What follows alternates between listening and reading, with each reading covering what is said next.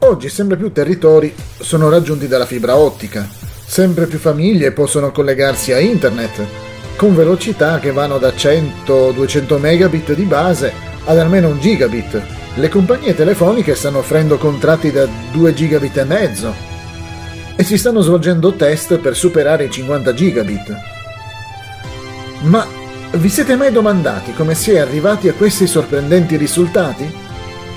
Spulciando tra i miei archivi ho trovato un vecchio articolo risalente al 1983. Ecco cosa diceva. Il 10 febbraio è stato aperto il primo collegamento di trasmissione telefonica in fibra ottica fra i principali centri metropolitani, fra New York e Washington DC, seguito in breve tempo dalla parte iniziale di un nuovo sistema fra le principali città della California. Gli impulsi luminosi trasmettono decine di migliaia di conversazioni alla volta attraverso fibre di vetro abbastanza pure da trasportare la luce per lunghe distanze. Le linee di trasmissione in vetro sono molto più piccole e leggere di quelle in metallo. Il resto è storia. 40 anni per avere risultati simili anche in Italia.